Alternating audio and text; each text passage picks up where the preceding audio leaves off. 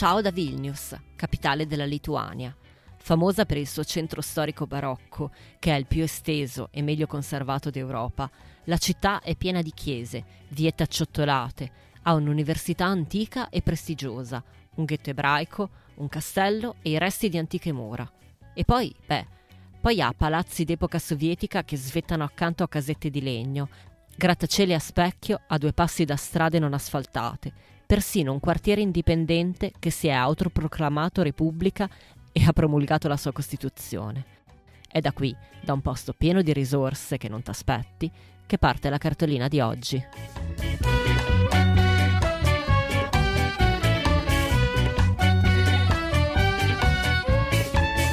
State ascoltando Saluti e Baci, il podcast che vi manda le cartoline dai luoghi più belli del mondo a scriverle sono io, Federica Capozzi, giornalista di mestiere e viaggiatrice per passione.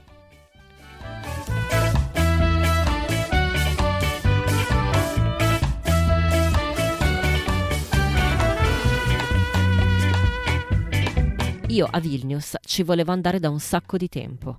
Non che io abbia mai fatto una malattia per le repubbliche baltiche, anzi le ho sempre guardate di traverso perché sono posti freddi e io il freddo no, non lo amo proprio. Però Vilnius ce l'ho in testa da quando andavo all'università e mi ero abbonata al piccolo teatro di Milano, dove mettevano in scena questi spettacoli pesantissimi in lingua originale, con sovratitoli.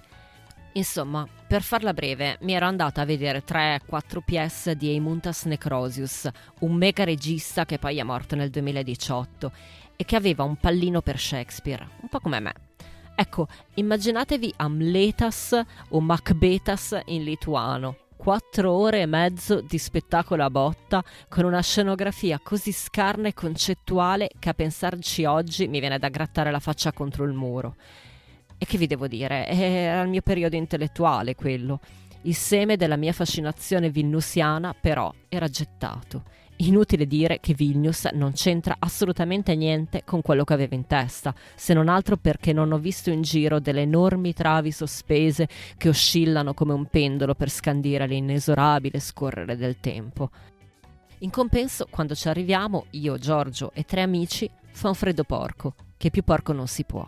Meno 15 gradi. Autonomia all'esterno 10 minuti. Autonomia mia all'esterno 32 secondi. Ho le mani congelate nonostante due paia di guanti, non muovo le dita dei piedi, mi cola il naso e mi si creano delle minuscole stallattiti attorno alle narici. Addosso ho due maglioni, un intimo termico e pure una t-shirt di cotone, che non serve a niente ma fa colore. Soffro. Sono un pesce tropicale buttato per sbaglio tra i merluzzi del mare del nord. Ecco, nonostante questo, Vilnius mi piace, cattura la mia attenzione. Al netto del gelo e della cucina pesante, tipo quintali di patate e formaggio sotto forma di gnocchi grandi come granate, ha quel paio di cose che sono proprio il mio genere. Per esempio, la Repubblica di Ujupis, nel quartiere che vi dicevo prima, quello un tempo poverissimo e oggi hipsterissimo, che si è fatto la sua Costituzione. Una Costituzione meravigliosa, che sancisce diritti come quello di essere un cane o di non capire nulla ma anche di essere felice e pretendere l'eternità. I miei preferiti sono gli ultimi tre articoli.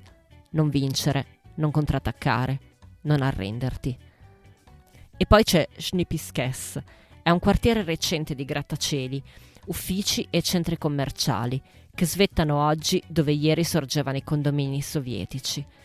Perché ricordiamoci che fino all'indipendenza del 1990 la Lituania faceva parte dell'URSS, con tutto il corollario culturale e di bruttura architettonica. Comunque, quello che colpisce di Schnipiskes non sono tanto i palazzi di vetro, quanto questa manciata di case che sembra lì per sbaglio. Sì, perché sono case di legno basse e fatiscenti, affastellate lungo poche strade non asfaltate. È un quartiere nel quartiere, una specie di isola o enclave che nessuno è mai riuscito a cambiare. La gente ci vive ancora in queste case, certo non in tutte, perché alcune sono sventrate o crollate, ma altre sono ancora lì in piedi, con le loro travi marcescenti e il gabinetto in cortile. Qualcuna l'hanno ristrutturata e spicca per l'indore, sembra quasi uno scialle svizzero. Altre sono a posto per metà perché dentro ci vivono due famiglie e solo una si è presa la briga di fare i lavori. Insomma, l'avete capito, no? È un posto bizzarro. E se non nevicasse e io non avessi i piedi fradici, vorrei restare qui ancora, a immaginare la vita dietro le finestre sfondate. Ma fa freddo ed è ora di mandarvi i miei saluti e baci.